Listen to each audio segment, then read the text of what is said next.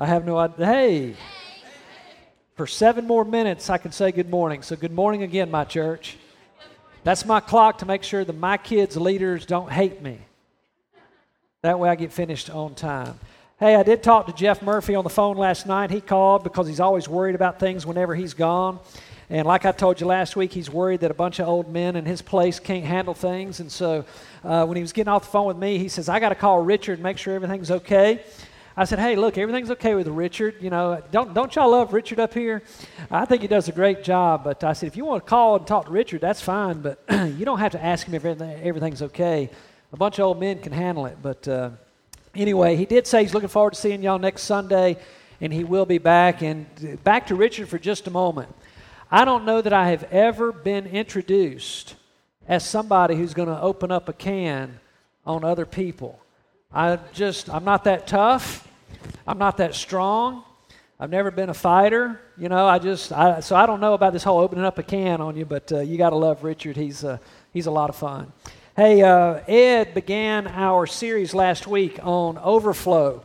And the, the real question, and Ed did a great job in defining just kind of where we need to start and where we need to consider starting with how do we operate in the Christian life beyond something that just checks off the boxes, fills in the blanks, does all the duties, and moves on. How do we move away from that? Because there's nothing fulfilling in that uh, which actually kind of empties the tank and, and runs us dry. How do we move from that to being able to live with and demonstrate an overflow of what God is doing in us? And as Ed adequately told us, he says it's not about checking off things on your list, it's about making sure things are right in your heart. And so I appreciate how Ed started that. And I'm going to say a couple things about that as we move on to a couple of other uh, parts of the message today. But I'm really passionate about what I want to share with you today. It does not make me an expert at all on what I want to share with you today. I'm a fellow journeyman with you in this process, and I believe, though, that there is tremendous amounts of freedom awaiting us if we can begin to get our hands around this thought uh, of what God wants to do in us and in our soul to nourish us to a place where we are overflowing all the time as opposed to this feeling empty all the time and feeling drained by the end of every week. And so this, uh, this is something I really want to, uh, I look forward to sharing some of these things with you. I told Richard, I told my wife, and it's kind of random, but it's really very, very true. When Richard asked me earlier this week, he says, How can I pray for you? I said, Pray that I can take 36 weeks worth of sermon material on this subject and bring it down to 36 minutes, okay? Now, again, that's a little random, but there's so much in here, so much that I'd love to share with you. That's why I brought more notes with me up here today than I usually ever have, and it's so that I'll stay on task, okay? Because if I get off of this, I could go on and then we'll miss lunch, and y'all hate me too, and the, my kids' leaders will hate me, so we're going to stay close to this. Here's where I want to start. It's going to seem like a weird place to start, but I'm going to come back around to it at the end of the message. Somewhere before the beginning of time as we know it, God and all of uh, the heavenly angels in the heavenly realms, there was a uprising, if you remember. And the uprising began with the chief angel of that time by the name of Lucifer. And today we call Lucifer what? Satan or the devil or the enemy, all those kind of things. Lucifer believed a lie, okay? And it was a lie that filled him, and he believed it. And in fact, he must have been a pretty good salesman because he believed it so much that as he shared this lie and tried to gather an army to rise up against God, he gained one third of the angelic uh, beings as a following to rise up against God. Now, we know what this lie is because the scripture gives it to us. And it's found in Isaiah chapter 14. And I'm going to read a couple of these verses out of Isaiah 14 to give you what this lie is and tell you how it affects us today. It says here, and this is God talking about Lucifer at the time. He says, verse 12 of Isaiah 14, How you have fallen from heaven, O morning star, son of the dawn. You have been cast down to the earth, you who once laid low the nations. You, again referring to Lucifer, you said in your heart, I will ascend to heaven. I will raise my throne above the stars of God. I will sit enthroned on the mount of assembly, on the utmost heights of the sacred mountain. I will ascend above the tops of the clouds. And here's the lie summarized I, Satan said, Lucifer, I will make myself like the Most High. That is the lie that Satan believed and he acted on, and what resulted in his departure or being kicked out, if you will, of heaven. And now, to this day, from the beginning of time as we know it, from the book of Genesis to today, this is still the very same lie that Satan has not only believed for himself, but it is, listen to this, the only lie that Satan uses to this very day to tempt us with and to trip us up with. Now, before you say, yeah, but Mike, what about this, this, or this?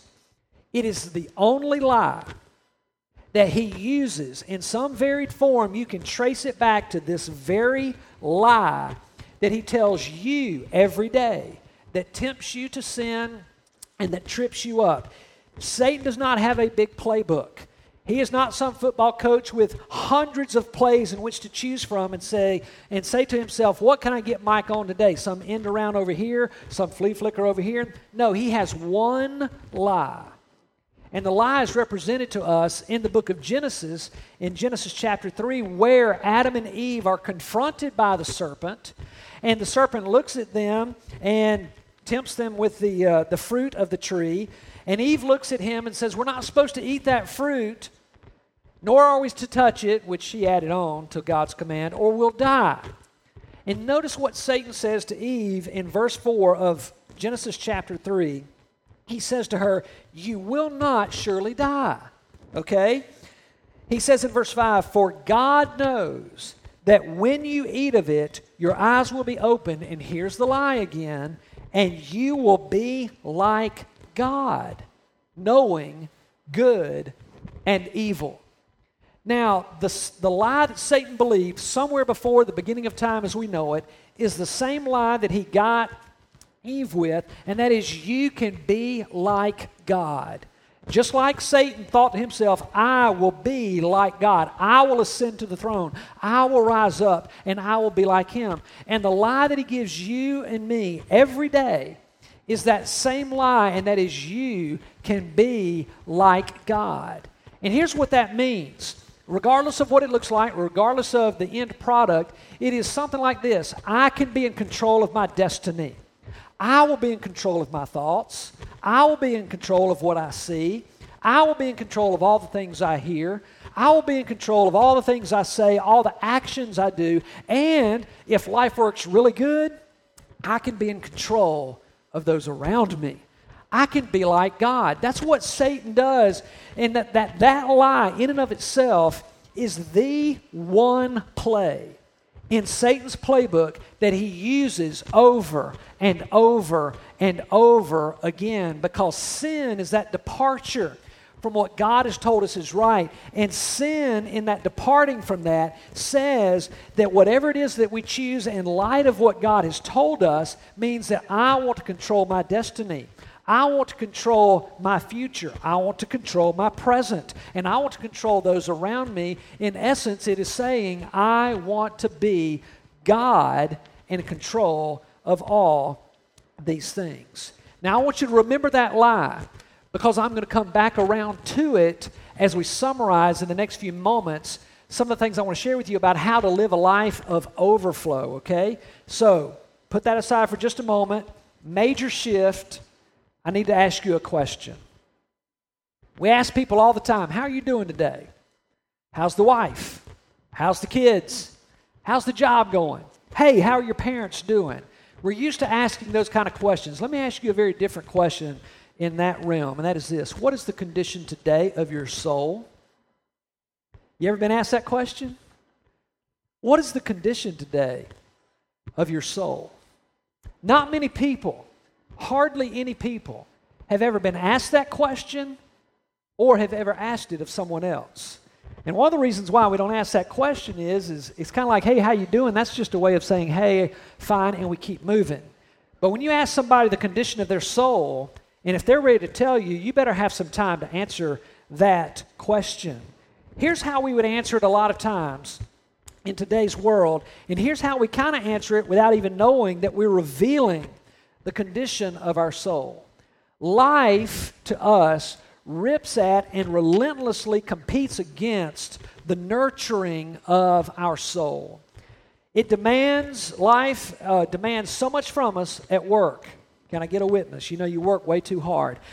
The demands of work, the demands of our kids, the demands of being married and having a spouse, husband or wife, the demands of our church, the demands of taking care of our family, maybe our parents, the demands of the community association, of all the volunteer uh, organizations that I'm a part of, the demands of life hopelessly yet relentlessly rips away at our soul, and we wonder at the end of the week, why am I so tired? Why am I so worn out? Why do I feel like I have nothing to give anybody else? I don't want to think about giving anything to anybody else. I want them to give to me. There are phrases and words we use like this. Have you ever used anything like this? Well, how is life treating you? You say, life just seems like it's out of control. Anybody ever been there? Life seems like it's literally out of control. And not only can I not analyze why, I don't have time to analyze why. I got to just keep going because I'm on this treadmill. And if I try to slow down, it's going to trip me up and it's going to throw me. And then I'm really in a mess. How many of you ever said anything uh, like this? I feel like I'm going in four different directions at one time. Now, we always use the, the number four, don't we? I don't know why. I have no idea why. I'm not that smart. Why don't we say five or six or seven or three? But we always say four. I feel like I'm going in four different directions at a time. All the while, while we're constantly trying to stay moving, stay on that treadmill, but also striving for more all the while. This whole busyness thing has wrapped us up and it has engulfed us. And one of the things people say to me oftentimes is, Mike, I know you're busy, but. And my response to them is this. And I, and I say this on purpose, and I'll tell you why. I look at them, I say, Yeah, I'm busy, but everybody's busy. I mean, is there anyone out here that's not busy? I mean, we're all very busy. And this is why I say that. I try to protect myself against pride, okay, because busyness can be a pride thing. People love to tell you how busy they are. Oh, I got this to do, that to do, this to do, I got this person to see, I got to be here, there, and, and so forth. And it's like the resume of their busyness is being given to you because it's a pride thing. We love being busy. But you know what? There's a weird part of us. We hate being busy. We love being busy because it makes us feel good, makes us feel important, makes us feel needed, and it kind of swells up our pride. But then when we really are uh, in that just that one moment where we're alone and you're going, man, I wish I wasn't so busy. We hate it, but we love it, and we can't, we can't figure this whole thing out. This whole busyness, this whole going in four different directions, this whole life is out of control is the world and it's Satan's most effective strategy to keep us from nurturing our soul and to keep us estranged from God. So I go back to the question again what is the condition of your soul? Because the condition of your soul will dictate very much your ability to operate out of an overflow versus having just that empty tank. And it's not about whether you're so busy or not, it's about the condition of your soul. We love being busy, yet we resent it because we're afraid that we're not going to be busy enough. And the times that we do go on vacation, we begin to experience some of this downtime, this rest that we so desperately look forward to and long for and we enjoy. And then when we get back from our vacations, just like some insane person, we pick the pace right back up again, right where we left off, and we're back in it again, and we wonder why life and our lifestyle makes us sick. So, what would Jesus have to say to us today about this? Well, I'm going to share a couple things with you. I'm going to use Martha and Mary as one of the examples, as what Jesus would have you hear today uh, on this. Jesus shows up at Mary and Martha's place. Now, I don't know if it was a party, but it was some kind of gathering. And you know what it's like as you gather. Uh, or someone's coming to gather at your place. There's a tremendous amount to do. You got to make sure your house is clean, right? Because nobody could ever see it lived in. They got to they got to see your house as if it er, was immaculate. Can I get a witness? You know, so when they come over, they can never think, "Wow, people actually live here." It's got to look like a museum. So you got to get it right. You got to get it clean, sharp. I mean, everything straight, new flowers, new everything. You got to make sure you got your all your list done of all the things you've prepared, all the things you've bought, and all the kind of stuff. And that's that's kind of what's happening in this scene.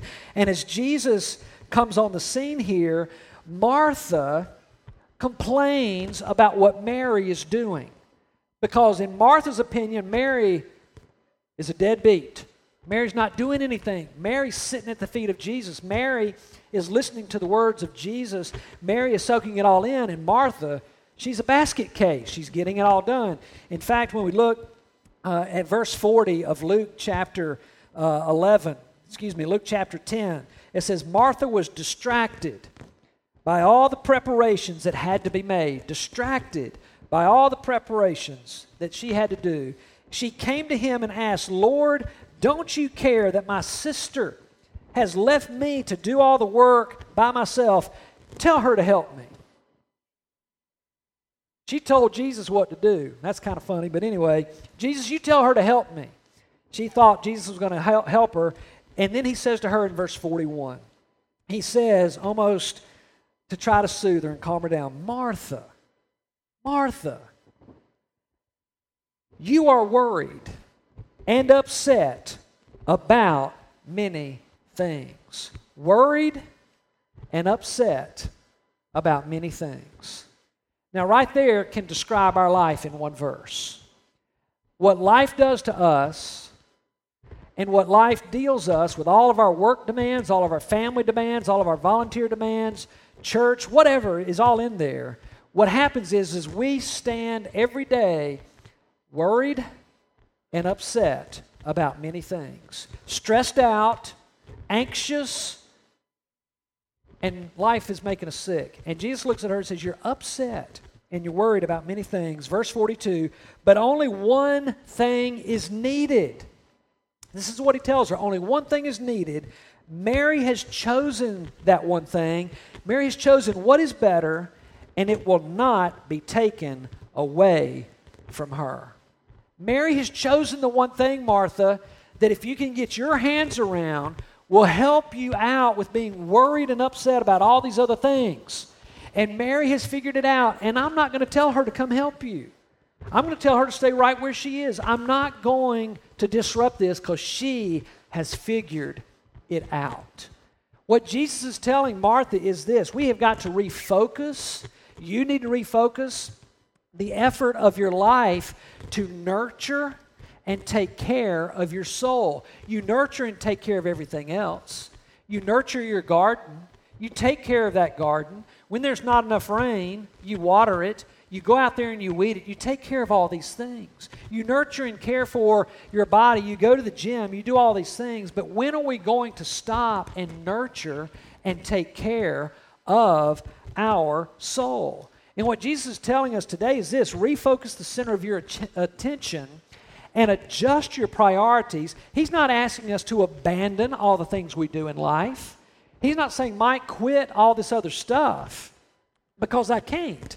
The Bible says I'm in this world, though I'm not of it. I have to operate in this world. But he's saying that in the midst of doing all that, if you will adjust your center of attention, you will not be worried and upset by so many things. In fact, later on in uh, Luke, in Luke chapter 12, verse 31, again, we're told by Jesus, Seek his kingdom and these things will be given to you as well. In other words, if we are have our focus, we have our true north set on the kingdom of God, all the things that we're worried about seem to kind of work out, don't they? Have you ever been there and done that where you just kind of let go of everything and then at the end of it you say, "Wow, how'd all that work out?" Because if we can focus our mind and our heart on, on the things of God and the things of his kingdom, all the things of the world seem to kind of come into place. But in all of our frustrations, in all of our disappointments of life, our lifestyle brings us to this place where we just say, you know, life just seems like it's nuts. Life is out of control. And God is not saying to us, change every activity you've ever had. You need to get rid of all those things. God's not calling us to go live in some monastery. God is not wanting you to become a monk and go and take a vow of silence the rest of your life and do nothing and just one wear, wear one robe and not have anything. He's simply calling us to set our heart on the things of God because a heart that's set on many things is a heart that's divided. And a heart that's divided runs empty. A heart that's divided runs dry. But a heart that's set on one thing, and that is nurturing the soul, then it can operate out of an overflow. You know, today, when, when like tomorrow, when we see people at work, we're going to ask each other, "Hey, how you doing today?" And I guarantee you, somebody will say this to you. Well, for a Monday, I'm doing okay. What does that mean? For a Monday, I'm doing okay. What it means is this: the the soul wasn't even nurtured in church. If they went to church, church is not the key. It is not the key to nurturing your soul. It is one of the things that can nurture your soul. You can come into church and you can be blessed by all kinds of great music. Different ones singing and diff- the words, the lyrics of the song, they touch you, they nourish you, and then hopefully you get encouraged by a message from the Word of God and it nourishes you. But it's not the key. The key is your personal daily, attentive approach to nurturing your very soul, and yet we, we just don't do it. We don't pay attention to it. And the damaging effects of society continue to, to win the day, filling us with stress, filling us with the temptation about more achievement that's necessary, more security that we need. My contentment level changes, and, and I always have to have more. You know, it's interesting. It's interesting the response I got from the early service on this one, too. But Dallas Willard, I don't know if you've ever read of his books, but he, in, in, in one of his books, he, he told the story of a scientific experiment. Now, this is going to let you know what life is like. These scientists took mice, okay? And I don't know if you've ever dealt much with mice. For some reason, my wife and I have had a couple of houses where mice just love being indoors, okay? If you ever want to hear those stories, that's for another day. Um, it's just my wife's sweating right now just thinking about the mice in, the, in a couple of those houses. But they would take these mice and they would put them in different places. They put one by himself. Sterile environment, nothing else, one mouse. Several mice in this environment, and they injected them all with amphetamines. Okay? They injected the mouse that was by himself with a dose 20 times higher than these that were in a group. All right? This one's wired for sound, right? 20 times the dosage of amphetamines as these over here. Guess what the result is? The little bit of stimulation that these had over here caused such a frenzy and such an anxiety physically and emotionally, I guess. I don't know what kind of emotions a mouse has, but physically at least, jumping around, carrying on like crazy. And on average, they created such an environment that they died 20 minutes earlier than this one would ever die from that kind of a dosage of a drug because of all the frenzy surrounding it. And, they, and, they, and as they kept testing this, they said, This has got to be what it is because a, apart from that, apart from any of them having that, it just didn't happen nearly that quickly. Now, you might say to me, Mike, I don't do drugs. Okay, well, guess what they did? They took a mouse and gave him zero drugs and put him in the same environment over here. And guess what happened to him? The hype, the anxiety, the stress engulfed him, and guess what? He embraced the same. He just accepted it. He said, Man, this is life. I guess I got to do things like they're doing. And it killed him just as fast as it killed the rest. All the while, this over here, with 20 times more drugs than anybody over here, lived much longer. Now you say to yourself, Mike, I don't do drugs and I'm not a mouse either. I don't know what to say to you then. I know this that when you look at that illustration, you go, wow, that's my life. You can be a Christian. You can be a believer. You can be a follower of the King of Kings and the Lord of Lords, the one true God of all creation, the lover of your soul, and you can go into this place, this, this world, this environment, this society, drug free, okay? Full of the Holy Spirit. And you can get amongst all that, and before you know it, guess what happens? You are engulfed by it and you are embracing it. It is your world, and you are doing it, and you're wondering, life has got to be better than this. I mean, are, uh, y'all are probably like my wife and myself. We go, why are we so busy? Why can't we catch up? Why does everything just seem like it's just nuts all the time? We never have time for each other. We never have time for our kids. Well, have you called your mom, Mike? No, I don't have time to call mom. All these kind of things. Am I alone or with or kind of on the same page here? We, we wonder why life is like that. Well, overstimulation, just like the amphetamines, is killing us.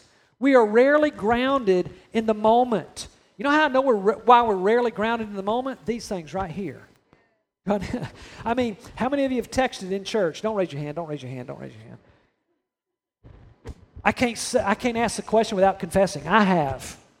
I'm not grounded in the moment. How many of you can sit around a family dinner now without people in the family table going, you know, we can't even talk anymore. We're never, we're never grounded in the moment anymore, and especially with the Lord. And all the while, our lives are disappearing in what we call the daily grind.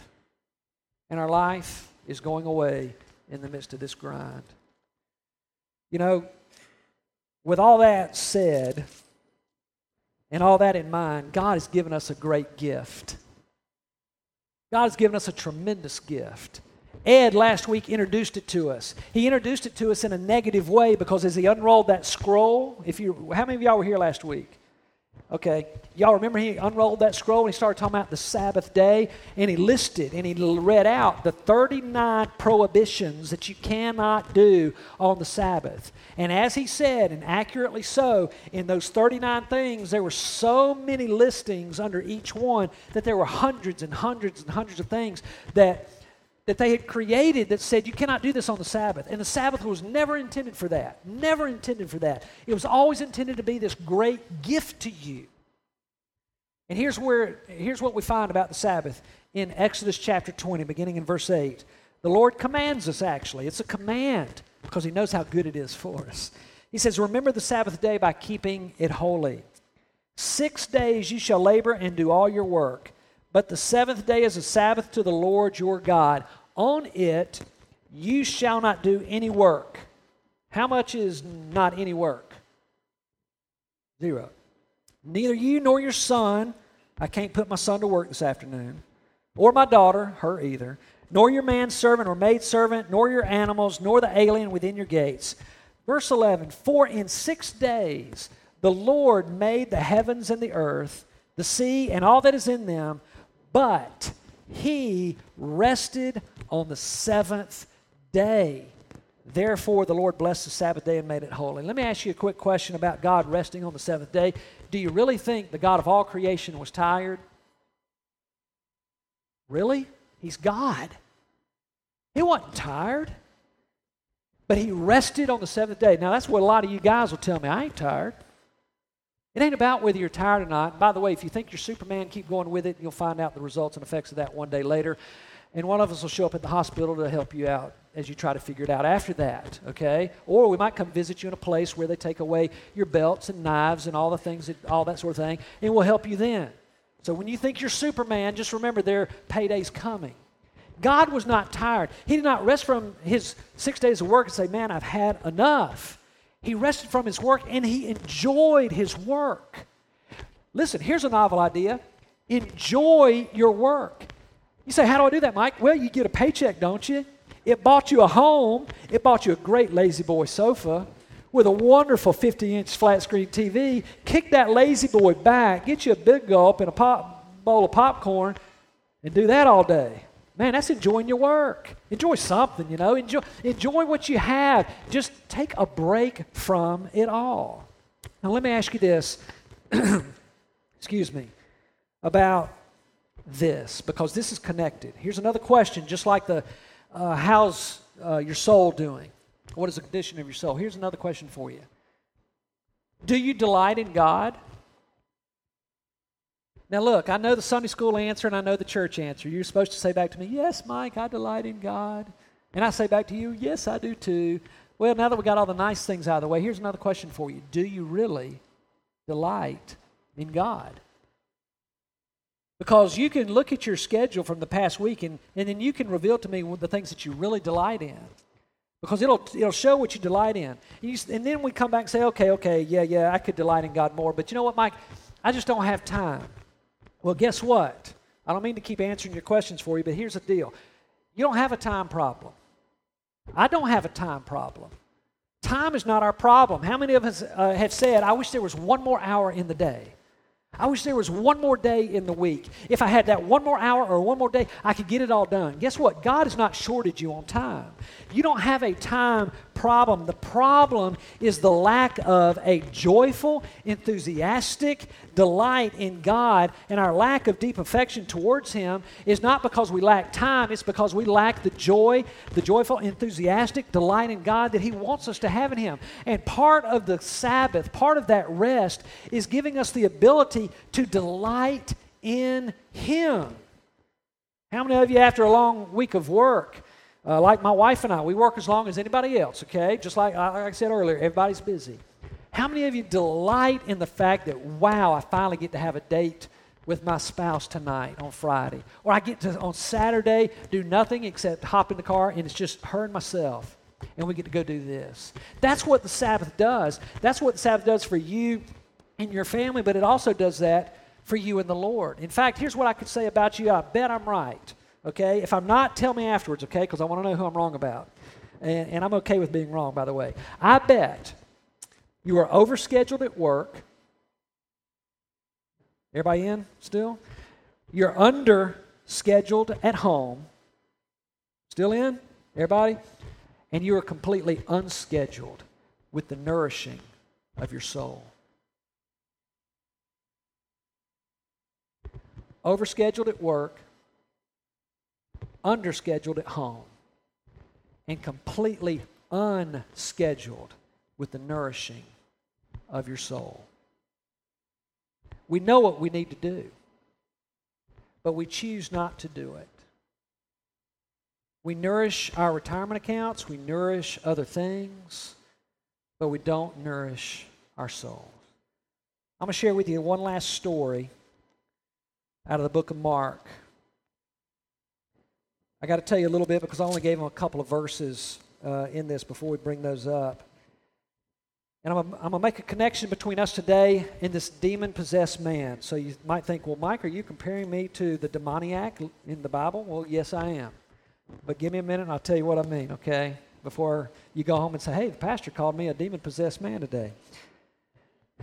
Jesus hops in a boat, goes across the water, and he gets to the other side. This is how the story goes. I'm giving you just a little bit of uh, background here. As he gets out of the boat on the other side of the water, a man who lived in a cemetery, the Bible says he lived among the tombs, met him at the shore. A demon possessed man, nobody could handle him. He was chained hand and foot and could break the chains at any time.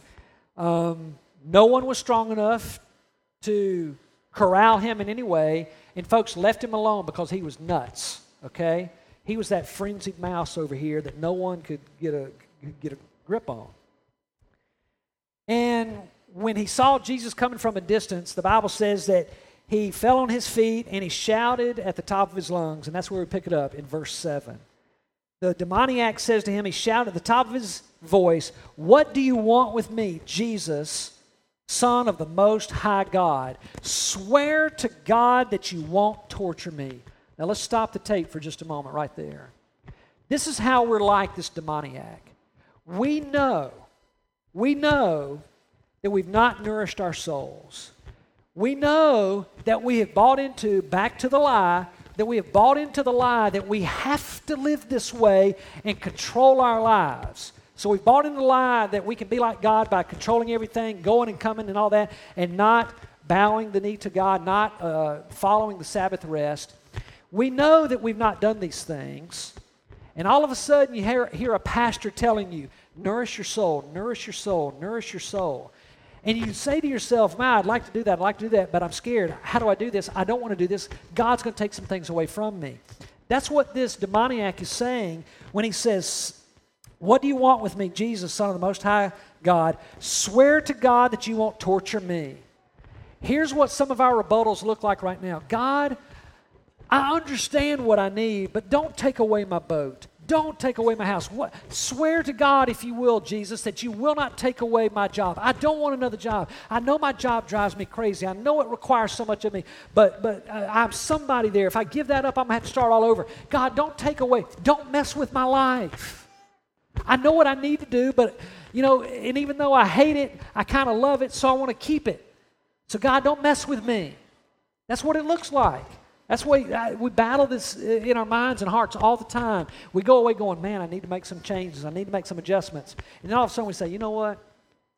I can handle it. I'll be okay. That's what this demoniac is saying. I don't want you to change my life. It says, For Jesus had said to him, Come out of this man, you evil spirit, in verse 8. And then verse 9, this is how Jesus responds to him. Are you ready for this? This is huge. It says, Jesus asked him, What is your name? What is your name? Jesus looks at this man and says, Okay, I get it. I understand what's going on with you right now. And he stops and says, What is your name? Now, right now, you're probably thinking, Mike, what, what are you saying? Here's what I'm saying because here's what Jesus is saying. Jesus is saying, Look, it's not about changing all this other stuff for you right now. It's about this. I want to establish right now a personal, intimate, love relationship with you. And here's how I'm going to start it. Tell me your name. In that one question, Jesus demonstrates the love of God over all things. It's the kind of love that I called in the first service that, wow, I've never been kissed like that ever before in my life kind of love. Okay? All of a sudden, this demoniac who nobody wanted to have anything to do with, who everybody stayed away from, had somebody look at him and say, What is your name? I want to demonstrate my love for you by saying, Okay, we'll deal with all that other stuff later. Tell me your name. Let's spend some time together. I mean, if we're going to, I need to know your name. My name's Jesus. You know my name. You've already called me by name, but what is yours? And it's that kind of love that I call, wow, I've never been kissed like that ever before in my life kind of love. It's the kind of love that no human can describe because it's the kind of love that can only come from God. And Jesus, being God, offered that kind of love that was so radical and so crazy that it was just unfathomable by those who watched. Everybody's probably going, What is Jesus doing? This guy's nuts. And Jesus wants to take you right now in the midst of your frenzied life and say to you something like this What is your name? Why don't we get reestablished with a relationship here? Why don't we just chat for a moment before we worry about all the other stuff that's about you? Let's just spend some time nourishing your soul. If evil can place such a high value on your soul, that the, enemy, that the enemy would lie to you and say you can be like God and control all things. Keep going, keep going, keep going. If he'll place that kind of value on your soul, shouldn't you find a way to nourish your soul? So I ask you today do you believe that God loves you? Not the Sunday school answer or the church answer. Do you really believe that God loves you with that I've never been kissed like that ever before kind of love? Do you really believe that? Because his commands of the Sabbath, his commands that, as, as he told Martha, you're worried and upset about so many things. Really, there's only one thing that matters, and I'm not going to take it away from Mary. These commands are out of a love that God has for you, out of the great desire that He has for you, for you to be nourished, so that when you go back into that frenzied world that's out there, you can operate out of an overflow of a nourished soul. And the reason why you don't have a nourished soul is you don't take the time to do it. You say, Well, Mike, how do I take time to do it? We don't have time for that today. I'll give you three quick hints, and then I got, we got to quit because the, the leaders back there are going to kill me. Listening prayer. And if you don't know what that means, you've never done it then. And the reason why we don't do it is we don't have time to sit there and wait on God. We finish our prayer, we tell him everything we want to tell him, we say amen, and we get up and leave, and God's like, whoa, whoa, whoa, I, I had something to say, but you don't have time to listen. Okay. And the soul goes unnourished. The other two are solitude and silence. Things we avoid like the plague. You know why? because we hate all that noise around us, but we love all that noise around us. Try to sit quiet for five minutes. It'll ruin you if you've never done it before. It'll ruin you until you learn it. Silence, solitude, listening prayer. That ought to be enough for you to chew on for a while in the days ahead. I need, like I said, I need 36 weeks to talk about this, not 36 minutes. But God's desire for you is to operate out of the overflow that we're talking about. But the only way you can operate that way, because you're not going to be able to leave the frenzied world in which we live. We can't just walk away from it. But the only way you can operate in it out of the overflow is to nourish your soul. And church today is not nearly enough to do this for your week. You've got to do it on your own. And it comes out of a belief that God loves you enough to say to you, What's your name? And then just spend time with Him. Let's pray together.